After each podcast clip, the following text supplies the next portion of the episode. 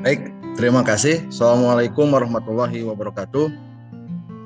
Waalaikumsalam warahmatullahi wabarakatuh. Innalhamdulillah wa sholli wa sallim ala Rasulillah wa ala alihi washabihi wa wala. Amma ba'du. Rabbi sholli sholli wa yassirli amri wa hublatan min lisani yafqahu qawli. Yang terhormat Bapak Wakil Dekan Fakultas Keguruan dan Ilmu Pendidikan Universitas Ahmad Dahlan, Bapak Dr. Dodi Hartanto MPD. Yang saya hormati Bapak Ketua Program Studi Pendidikan Pancasila dan Kewarganegaraan, Bapak Dikdik Bayhaki Arief MPD. Yang saya hormati moderator dalam ini Bapak Trisna Sukmayadi.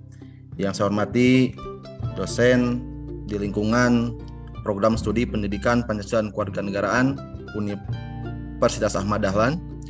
Yang saya hormati para mahasiswa serta para peserta webinar di luar mahasiswa Universitas Ahmad Dahlan.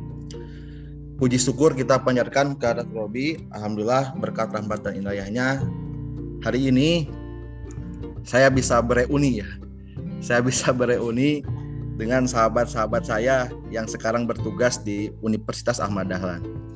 Saya sangat teringat sekali saya ketika diundang oleh Pak Dikdik dan menerima undangan hari Kamis, tepat bayangan saya itu ke beberapa tahun yang lalu ketika kita zaman mahasiswa di himpunan selalu mengadakan diskusi yang disebut dengan acara kopi pahit ya. Kopi pahit HMCH. Himpunan mahasiswa Sipik Hukum dulu di Bandung. Dan alhamdulillah hari ini kita bisa berdiskusi. Saya bukan pakar ya, saya hanya guru yang kebetulan sangat tertarik untuk membahas kaitannya dengan PPKN khususnya di SMK. Salawat dan salam semoga dilimpahkan padu kalam yakni habibana wa nabiyana Muhammad sallallahu alaihi wasallam. Hadirin yang saya hormati, saya menyimak apa yang disampaikan oleh Pak Wakil Dekan tadi ke dalam sambutannya. Bagaimana ketika kesibukan istrinya sebagai guru SMK yang betul sedang juga saya rasakan selaku waka kurikulum di SMK.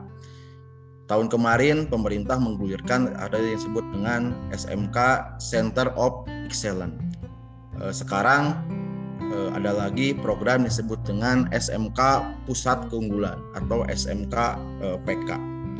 Begitu luar biasa perhatian pemerintah terhadap SMK dengan dana yang berlimpah, tentunya salah satunya mungkin untuk menghilangkan stigmatisasi bahwa setiap kali survei dari BPS bahwa SMK itu selalu dipandang sebagai penyumbang pengangguran. Sampai 11,1% angka pengangguran itu dikeluarkan ataupun disumbangkan oleh SMK. Meskipun saya selaku orang SMK tidak mengakui itu kan. Kenapa harus SMK yang dikambing hitamkan kan? Oleh karena itu maka ketika kami berdiskusi dengan Pak Dikdik, dengan Pak Trisna juga teman-teman yang lain, sebetulnya apa sih kontribusi dari perguruan tinggi untuk kaitannya dengan PPKN untuk menyiapkan guru-guru itu siap untuk mengajar di SMK, karena karakteristik yang berbeda antara SMK dengan SMA. Yang sayang sekali memang dalam setiap momen dulu ketika ada kurikulum, perubahan kurikulum dan segala macamnya selalu disebutkan SMA/SMK/MA/MAK. Padahal dari sisi karakteristik itu dan kebutuhan siswanya itu berbeda. Baik para hadirin kalian, apa sih yang saya awali?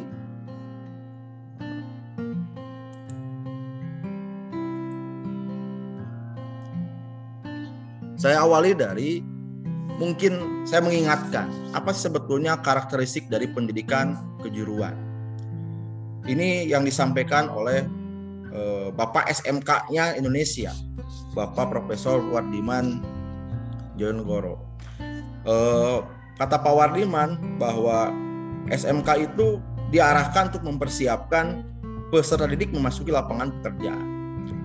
Jadi siswa SMK itu rata-rata datang ke sekolah ataupun memilih sekolahnya itu ke sekolah kejuruan, memang tujuannya kecenderungannya untuk bekerja.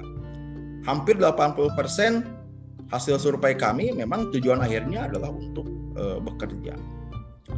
Kemudian yang berikutnya didasarkan pada prinsip demand driven, artinya kebutuhan dunia kerja. Ini kaitannya dengan pengembangan kurikulum di SMK. Bukan hanya mata pelajaran produktif, mata pelajaran normatif adaptif atau mata pelajaran umum dalam hal ini. Kalau di Kuritilas ada mata pelajaran kelompok nasional dan kelompok regional, dulu namanya wajib A, wajib B, itu semuanya harus berbasis pada kebutuhan dunia kerja. Artinya sangat dinamis sekali. Kemudian fokus pembelajaran ditekankan pada penguasaan, pengetahuan, keterampilan, dan sikap yang dibutuhkan dunia kerja. Bukan hanya, kalau di PKN kan ada yang disebut dengan speak knowledge, speak skill, speak disposition, kemudian ada irisannya. Nah, PKN memegang peranan penting di sini. Bagaimana bukan hanya sebatas pengetahuan, tetapi bagaimana membangun soft skill, peserta didik SMK sehingga mereka betul-betul ketika masuk ke dunia kerja betul-betul sangat diperlukan. Kemudian karakter yang berikutnya, penilaian yang sesungguhnya terhadap kesuksesan siswa harus pada hands-on atau performa dalam dunia kerja. Guru SMK itu dianggap sukses bukan pada saat siswa dinyatakan naik kelas atau siswa dinyatakan lulus dari satuan pendidikan. Tetapi guru SMK dipandang sukses ketika siswanya ataupun peserta didiknya itu melebihi kompetensi yang dimiliki oleh gurunya itu. Artinya ada keberterimaan dari industri. Industri sangat puas dengan performa atau kompetensi dari guru ataupun dari siswa tersebut. Ini tantangannya seperti itu. Kemudian yang berikutnya, hubungan erat dengan dunia kerja merupakan kunci sukses pendidikan. Tidak ada SMK yang tidak memiliki mitra industri. Yang namanya SMK pasti berhubungan dengan industri. Tidak ada guru SMK yang tidak pernah ke industri. Sekalipun itu guru umum. Sudah barang tentu guru SMK pasti sudah mengenal dunia industri. Yang berikutnya, responsif dan antisipatif terhadap kemajuan teknologi. Ketika sekarang kita berbicara tentang industri 4.0, kemudian dihadapkan lagi dengan era VUCA. Era VUCA itu adalah era ketidakpastian. SMK memang dituntut harus siap dengan itu. Ketika COVID-19 memaksa dalam tanda petik digitalisasi pendidikan dipercepat, sebetulnya sedari dulu SMK itu memang sudah siap dengan hal itu. Kemudian lebih ditekankan pada learning by doing dan hands-on experiences. Artinya bahwa pembelajaran di SMK adalah bagaimana belajar untuk melakukan. Belajarnya pembelajaran praktik. Bahkan saat ini ada ketentuan 30% berbanding 70%. Jadi 30% teori, 70% praktek. Bukan hanya untuk mata pelajaran produktif atau kelompok C, peminatan kejuruan, tapi untuk semua mata pelajaran, kelompok A, kelompok B, atau muatan nasional dan muatan kewilayahan, juga harus berbasis pada learning by doing and hands-on experiences. Kemudian memerlukan fasilitas yang mutakhir untuk praktik, ini sudah jelas. Dan ini memerlukan biaya investasi dan operasional yang lebih besar daripada pendidikan umum. Di saat pendidikan, dunia pendidikan menjadi hal yang sangat cantik untuk digratiskan saat ini. Hampir kan setiap daerah itu pendidikan gratis. Bagi orang SMK, selama itu dipenuhi oleh pemerintah ya tidak masalah. Tapi yang jadi pertanyaan adalah ketika itu tidak dipenuhi oleh pemerintah, otomatis investasi di SMK itu sangat terhambat. Ketika misalnya masyarakat, partisipasi masyarakat itu tidak diperkenankan untuk kemajuan. Di SMK itu ada alat yang miliaran rupiah. Di satu kompetensi kalian ada alat yang miliar, bahkan lebih mahal mungkin dibandingkan yang ada di perguruan tinggi. Nah, ini yang perlu diskusi kita bersama. Kemudian inilah area kompetensi lulusan SMK. Mengapa saya menyampaikan ini? Supaya rekan-rekan, baik yang sudah menjadi guru ataupun yang menjadi calon guru, itu bisa memahami betul ketika kita masuk ke dunia SMK. Inilah ada 9 area kompetensi lulusan SMK. Yang pertama adalah keimanan dan ketakwaan kepada Tuhan Yang Maha Esa. Kemudian kebangsaan dan cinta tanah air. Jadi jangan dipandang karena siswa SMK, kan ada kesan ya, yang sering tawuran siswa SMK. Itu anggapan itu tidak sepenuhnya benar. Karena apa? Standar kompetensi lulusan kita adalah memiliki kebangsaan, rasa kebangsaan, cinta tanah air, rasa nasionalisme dan patriotisme. Banyak siswa-siswa kami di SMK yang bisa mengharumkan nama bangsa di tataran dunia internasional. Ada yang juara mekatronika di Filipina, ada yang bisa diterima kerja di luar negeri, sekolah di luar negeri, itu banyak. Kemudian karakter pribadi dan sosial sudah jelas, ini menjadi harapan kami. Aspek literasinya, makanya di SMK itu ada zona literasi. Zona literasi itu adalah zona di mana siswa itu memang punya keharusan untuk membaca. Untuk membaca bukan hanya sekedar buku mata pelajaran, tetapi bagaimana dia bisa memperkaya pengetahuan. Kesehatan jasmani dan rohani. Ini kaitannya dengan, mungkin kalau kita dikonkretkan, pendidikan jasmani atau PJOK lah, penjaskes. Penjaskes di SMK itu harus disesuaikan dengan jurusannya ataupun kompetensi keahlian. Contohnya di sekolah saya itu ada 8 jurusan. Berarti ada 8 jenis model pembelajaran, materi pembelajaran untuk mata pelajaran PJOK. Guru PJOK ketika dia ngajar ataupun dia melakukan proses pembelajaran di jurusan akuntansi, dia harus berpikir otot mana yang harus dikuatkan dari siswa akuntansi itu. Ketika ngajar di multimedia pun sama seperti itu. Nah, jadi itulah tantangan bagi guru-guru di SMK. Kemudian aspek kreativitas, jelas anak SMK pada akhirnya adalah menghasilkan produk, dituntut kreativitas. Kemudian estetika, keindahan dan sebagainya. Kemampuan teknis, ini penguatan bahwa siswa SMK itu di akhir rangkaian ujiannya, wah tahun ini adalah saya sebagai wakaf kurikulum menjadi tahun yang paling sibuk ya, tahun yang paling padat. Di saat SMA sudah melakukan pelulusan tanggal 3 Mei, kita baru selesai ujian praktek. Ujian praktek untuk siswa mendapatkan sertifikat kompetensi teknis dari BNSP. Jadi Badan Nasional Sertifikasi Profesi. Inilah keuntungan siswa SMK dibandingkan dengan, bukan mengerdilkan siswa SMA, tidak.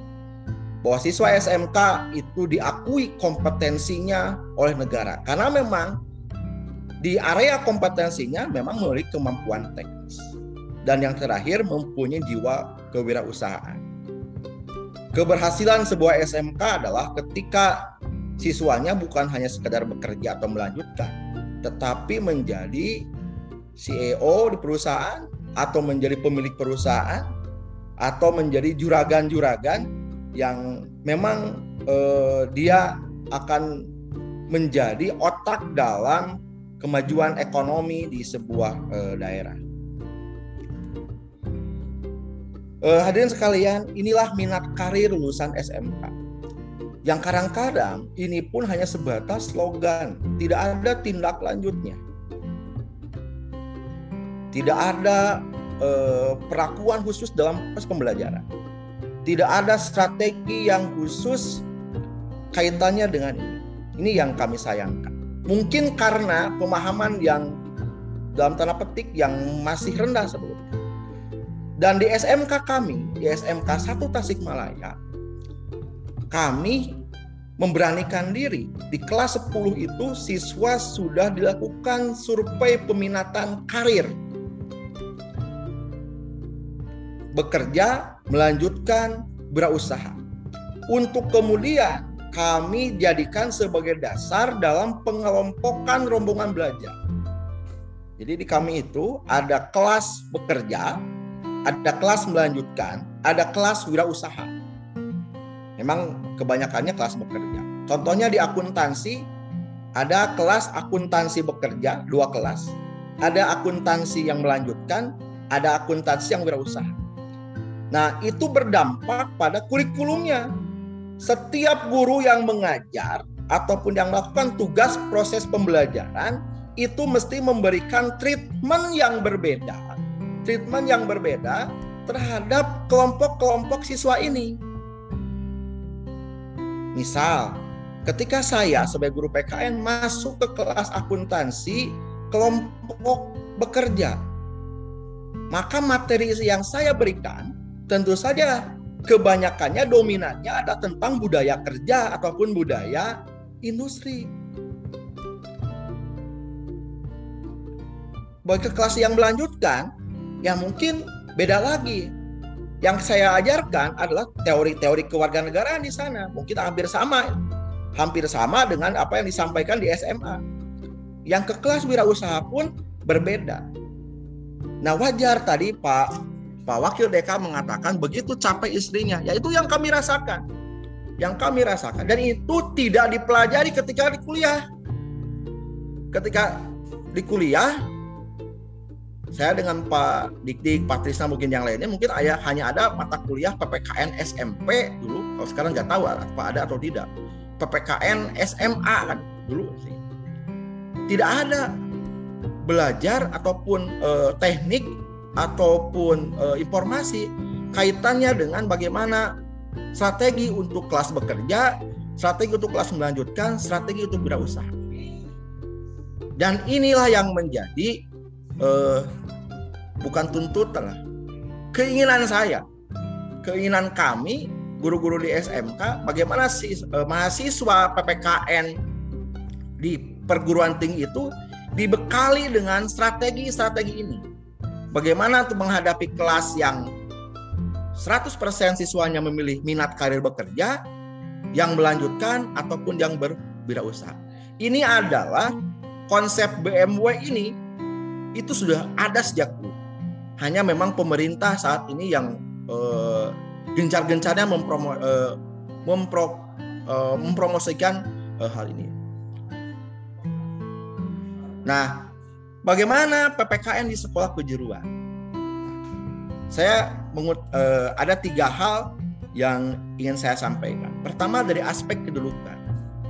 PPKN itu berkedudukan sebagai key kompetensi atau kompetensi kunci bagi kelompok produktif.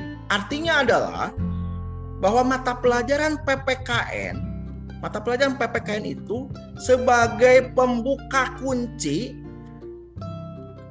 kunci dalam artian siswa ketika menerima materi pelajaran rumpun produktif, rumpun peminatan kejuruan, itu sudah betul-betul siap.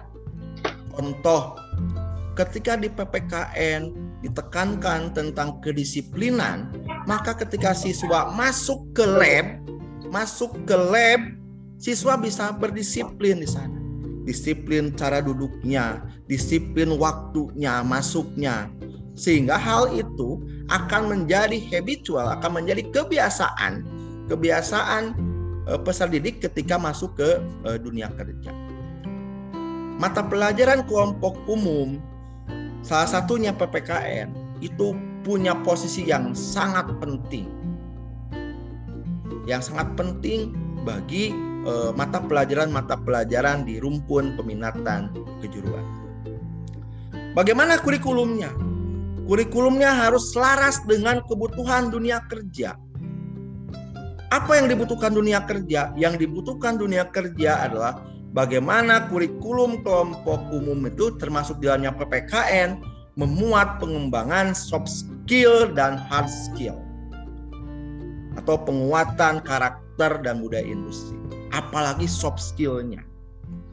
Karena kalau kita baca hasil penelitian dari National Association of College and Employers yang menyebutkan bahwa keahlian kerja itu berupa 8 ataupun kompetensi kerja itu 82% ditentukan oleh soft skill.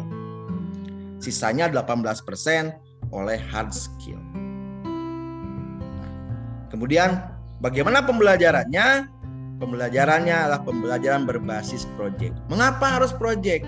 Karena rumpun produktif, rumpun peminatan kejuruan itu proyek. Itu proyek. Maka mau tidak mau mata pelajaran PPKN pun mesti mengikuti itu. Karena apa? Sebagai key kompetensi.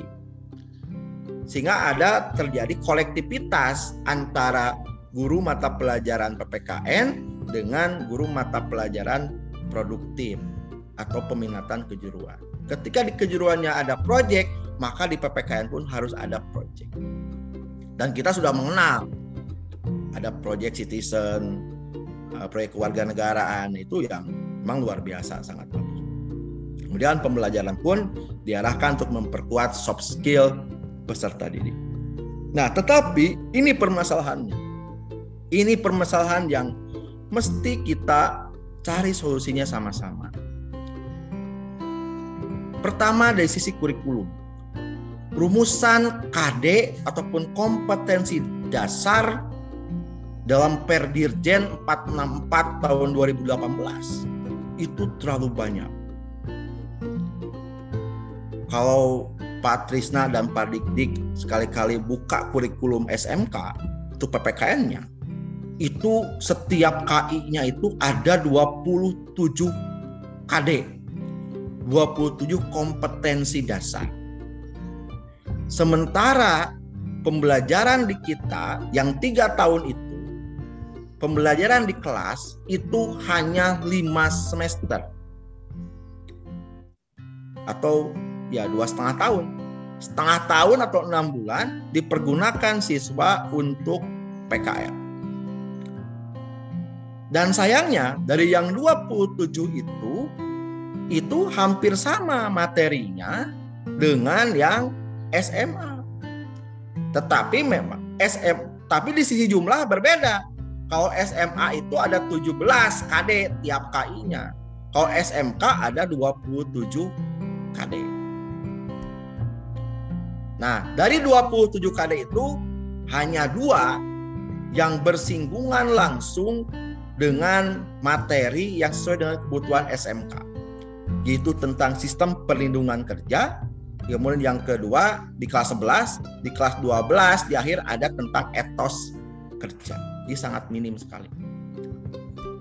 Kemudian materi yang terkandung di dalam KD kurang begitu dibutuhkan oleh siswa SMK.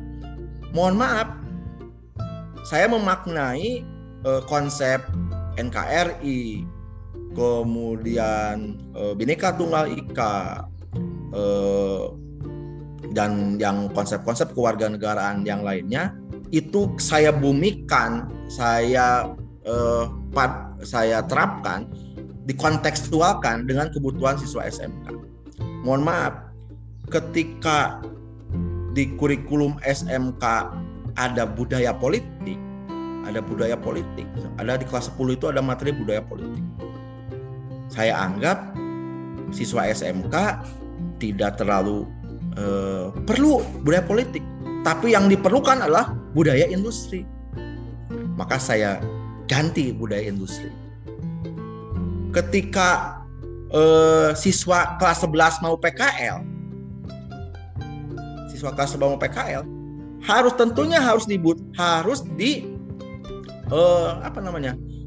dibekali dengan pengetahuan perlindungan kerja misalnya, hak-hak tenaga kerja.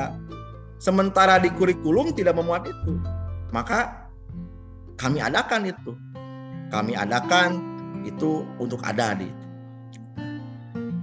Kemudian permasalahan berikutnya adalah permasalahan dari sisi guru.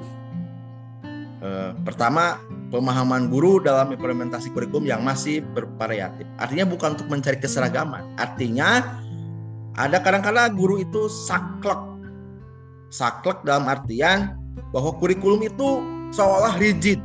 Kurikulum itu harus, kalau dalam tuntutan kurikulum 27 KD, maka harus 27 KD harus dibelajarkan. Kebayang, 2 tahun setengah harus belajar 27 kompetensi dasar. Ditambah lagi, pemahaman itu dipersempit lagi. Patokannya kepada buku ajar. Buku ajar yang tidak ditulis oleh dirinya sendiri. Mohon maaf, hanya mengandalkan buku dari penerbit misalnya. Dari penerbit, tanpa ada analisa terlebih dahulu. Nah, seharusnya guru PKN itu bisa menyusun bahan ajarnya sendiri, kan? Kemudian pola pembelajaran yang terfokus pada penguasaan hard skill, pada aspek pengetahuan, tuntutan dari KI 3 dan KI 4 misalnya. Nah, dan ini yang paling mengenaskan adalah ketika guru terjebak pada pemenuhan administrasi pembelajaran. Ini saya tuh setiap awal tahun pelajaran selalu ada yang WA minta RPP, minta silabus, minta administrasi pembelajaran dan yang lainnya, karena mau harus dikumpulkan dan ditandatangani oleh kepala sekolah. Ini yang bahaya. Padahal Kementerian Pendidikan kan sudah menggaungkan bahwa RPP itu satu lembar dan formatnya bisa bebas, kan itu. Dan ini memang masih terjadi seperti itu. Nah, kemudian permasalahan lainnya kaitannya dengan konektivitas dan kolektivitas. Yang saya lihat, ini catatan di sekolah saya, bukan, nggak tahu di sekolah yang lain, bahwa pembelajaran PPKN masih belum terintegrasi dengan mata pelajaran kelompok peminatan. Dulu ya seperti itu. Jadi masing-masing berdiri sendiri. Tidak ada kolektivitas, tidak ada konektivitas. Produktif membutuhkan apa? Masing-masing berdiri sendiri. Karena apa? Karena kurikulum cenderung tidak diselaraskan. Dan mohon maaf mungkin kritik saya, tapi ini menjadi awal untuk kita semakin bekerja sama. Perguruan tinggi khususnya untuk prodi PPKN lah, prodi PPKN itu kalau bahasa tidak mungkin terlalu kasar, ya. Mohon maaf, kurang membekali mahasiswa calon guru PPKN mengenai strategi pembelajaran di SMA. Kebetulan Pak Trisna tadi saya lihat di kurikulum PT-nya memegang mata kuliah strategi pembelajaran. Coba ada satu pokok bahasan lah, satu sub pokok bahasan yang membahas tentang bagaimana strategi pembelajaran PPKN di SMK. Kemudian apa yang kami lakukan? Ini yang kami lakukan di SMK 1. SMK 1 menyusun kurikulum tersendiri yang disebut dengan kurikulum versi SMK 1 Tasikmalaya, yang dihasilkan melalui proses penyelarasan antara kurikulum yang dikeluarkan pemerintah dengan kebutuhan industri. semua mata pelajaran, termasuk mata pelajaran PPKN.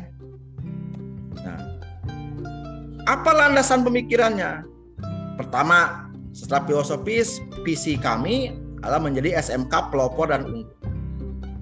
Kemudian moto kami adalah SMK hebat, SMK bisa, dan SMK merdeka.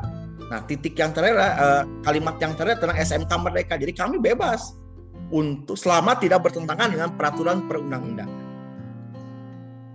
Landasan juridisnya Undang-Undang Nomor 20 Tahun 2003 yang mengatur tentang manajemen berbasis sekolah. Kemudian Permendikbud nomor 34 tahun 2018 tentang standar nasional pendidikan SMA dan MAK. Kemudian siaran pers dari Mendikbud tentang kebijakan merdeka belajar. Itu landasan pemikiran kami untuk kami melakukan sebuah perubahan. Nah, bagaimana desain kurikulumnya? Yang kami lakukan adalah satu, melakukan penyelarasan kurikulum. Kami dari 27 KD itu, kami pilih KD-KD yang esensial. KD-KD yang esensial. Ya, artinya KD-KD yang penting dan memang dibutuhkan oleh siswa ketika masuk ke dunia kerja, ataupun masuk ke ketika dia berwirausaha, ataupun ketika dia melanjutkan. Ataupun kami melakukan penambahan KD yang sebelumnya tidak ada. Kayak tadi budaya politik tidak ada, diganti dengan budaya industri tidak ada, ada memasukkan budaya industri misalnya. Kemudian kami lakukan penyelarasan unit kompetensi kelompok C2, C3 dengan KD PPKN. C2, C3 itu adalah kelompok peminatan kejuruan. Apa sih yang dibutuhkan oleh akuntansi misalnya dari PPKN? Apa yang harus diperkuat dari karakter siswa untuk siswa akuntansi? Nah, kami berembuk di situ. Di awal tahun pelajaran kami berembuk untuk menyusun itu. Kemudian redesain pembelajaran. Kami menggunakan pendekatan CBT, ini pendekatan yang sudah sangat umum, dan kolaboratif learning. Kolaboratif learningnya di kami ada dua cara. Yang pertama dari sisi penyusunan bahan ajar, jadi guru produktif meminta ke guru-guru kelompok umum bahwa soft skill yang dibutuhkan ini adalah A, B, C, D, E, maka kami tampung di sana. Atau untuk beberapa mata pelajaran itu dimasukkan kepada jadwal pembelajaran. Jadi ada tim teaching yang meliputi guru produktif, kemudian guru kelompok umum termasuk PPKN di dalamnya. Nah, ini yang menjadi salah satu yang membeda, yang cukup krusial yang kami lakukan. Menggunakan paket pembelajaran, teaching learning material. Nah, dari mana teaching learning material ini? Teaching learning material ini bukan disusun oleh penerbit, tetapi disusun oleh guru SMK 1. Alhamdulillah, 95% guru SMK 1 itu bisa menyusun teaching learning material. Sehingga materi yang kami sampaikan sesuai dengan kebutuhan dari anak-anak, jadi siswa SMA. Kemudian RPP pun dalam bentuk teaching learning material. Jadi teaching learning material itu ada 5. Yang pertama ada dokumen pretest posttest, kemudian yang kedua ada dokumen bahan tayang, yang ketiga ada dokumen information sheet. Dokumen information sheet ini adalah dokumen yang dihasilkan atau disusun berdasarkan dari KD dalam KD pengetahuan atau KD dalam KI3, information sheet, seperti modul lah, seperti itu. Nah, kemudian ada worksheet atau job sheet. Job sheet itu istilah untuk mata pelajaran produktif, worksheet untuk mata pelajaran kelompok umum. Worksheet ini dasarnya adalah KD 4 untuk mengukur KD keterampilan. Nah, dengan kemudian yang terakhir adalah report sheet. Report sheet itu laporan ketercapaian untuk setiap siswa. Nah, itulah yang kami lakukan kaitannya dengan penyusunan teaching learning material.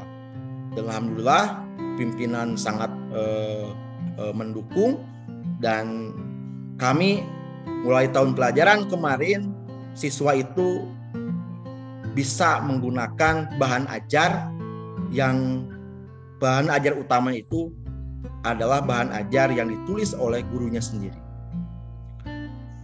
Kemudian bagaimana penilaian pembelajaran? Nah, karena di SMK itu adalah pembelajaran tuntas berbasis pada kompetensi dasar, maka tes formatif adalah menjadi hal yang utama. Tes formatif menjadi hal yang utama untuk mengukur ketuntasan belajar siswa. Melalui apa? Kami punya dokumen sendiri yang disebut dengan dokumen asesmen kompetensi yang terstandar. Standarnya apa? Standar SMK 1. Kemudian penilaian sikap, ini hal yang biasa. Kemudian penguji dengan sistem silang, artinya pengajar untuk penilaian pengetahuan dan keterampilan itu tidak boleh menguji peserta didik yang diajarnya. Sistem cross dengan pengajar yang lain untuk dalam satu mata pelajaran. Ini kita lakukan untuk membiasakan, karena di penilaian pembelajaran produktif siswa itu tidak boleh diuji oleh guru yang menjadi trainernya. Nah, maka kelompok umum pun mengikutinya seperti itu.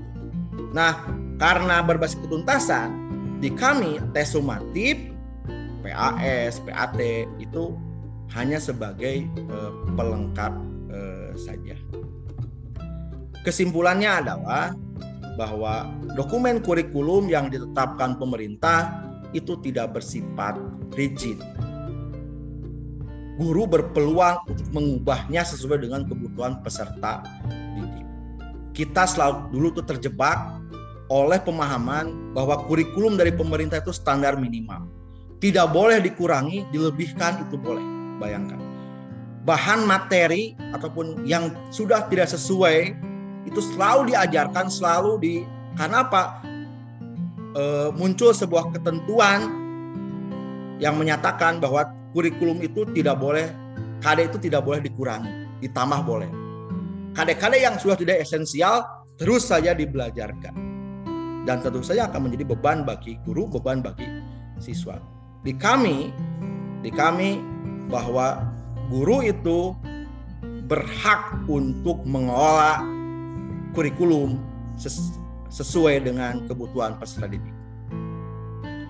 Nah, sehingga ini kaitannya yang kedua, guru SMK harus mengoptimalkan perannya sebagai pengembang kurikulum di sekolah. Nah, yang ketiga, kesimpulannya saya selaku pribadi guru SMK, juga selaku sekretaris pengurus MGMP, memohon kepada perguruan tinggi khususnya prodi program studi PPKN untuk membekali mahasiswa dalam mengelola pembelajaran di SMK, bisa dalam bentuk mata kuliah mungkin ataupun dalam bentuk yang lainnya. Ini contoh bahan ajar yang kami kembangkan.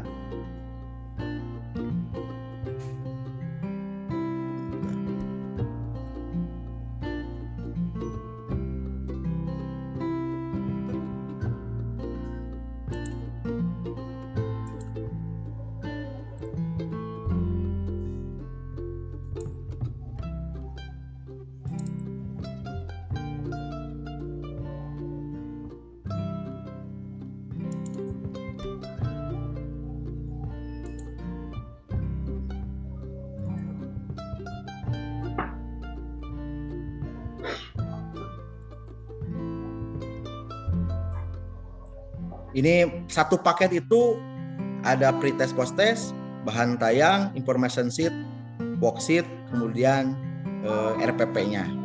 Nah, RPP-nya saya sepintas-pintas saja ya. RPP-nya seperti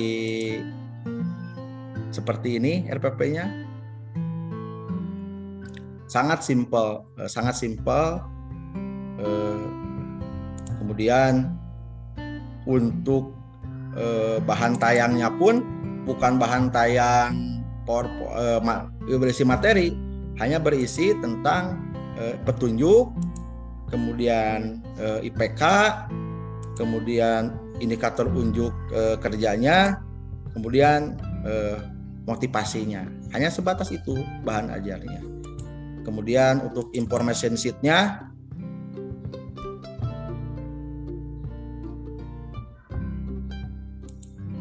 nah ini untuk information sheet-nya, ini seperti modul seperti ini, sangat simpel sekali. Pak Yusnawan, mohon maaf, tampilan di Zoom-nya itu tidak nampak begitu, jadi hanya file ini aja. Oh ya. Oke. Siap.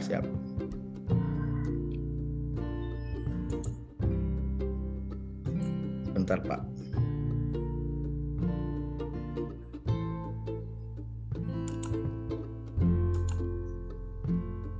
Sekarang nampak ya?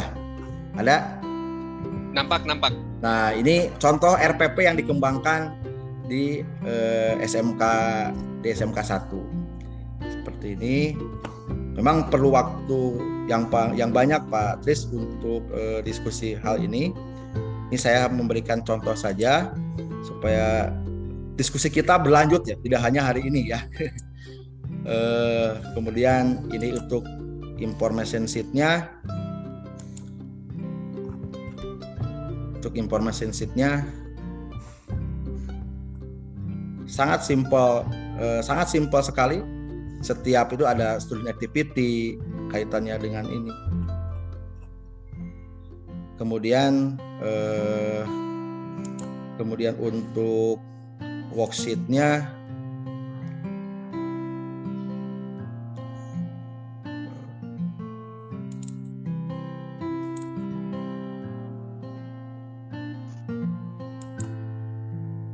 ini nampak ya?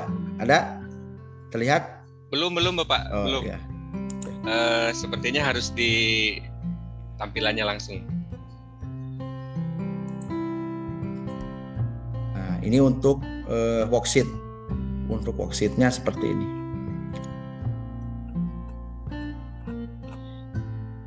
Ini untuk report sheet. Nah. Jadi itu hadirin sekalian, ini adalah catatan-catatan yang sudah kami lakukan. Bukan berarti kami yang sudah baik, ini bukan. Ini adalah untuk proses untuk menuju hal yang lebih baik lagi. Karena apa, Bapak dan Ibu? Sudah jelas antara, bukan untuk memecah antara SMA dan SMK. Karena apa? Di rentang usianya masih rentang usia yang sama kan. Tapi di pola pembelajaran itu yang berbeda. Itu yang berbeda. Tidak bisa disamakan. Makanya kami mendorong, ayo kawan-kawan, kita selaraskan kurikulum PPKN sesuai dengan kebutuhan dari industri. Caranya sangat mudah. Kita duduk bareng antara guru PPKN dengan guru kejuruan, apa yang dibutuhkan di kejuruan, kemudian kita harus berani. Kalau sekiranya materinya itu tidak sudah out update, mengapa harus kita pertahankan? Kita ganti dengan materi yang up to date. Dan kuncinya adalah jangan sampai kita menjadi guru yang hanya menyampaikan informasi dari buku teks hasil dari penerbit atau hasil tulisan orang lain. Bukan hanya sebatas itu, tapi siswa muncul kebanggaan ketika dia membawa bahan ajar yang ditulis oleh gurunya sendiri. Strateginya di kami seperti apa? Saya selaku wakakurikulum betul-betul mengoptimalkan peran MGMP di tingkat satuan pendidikan.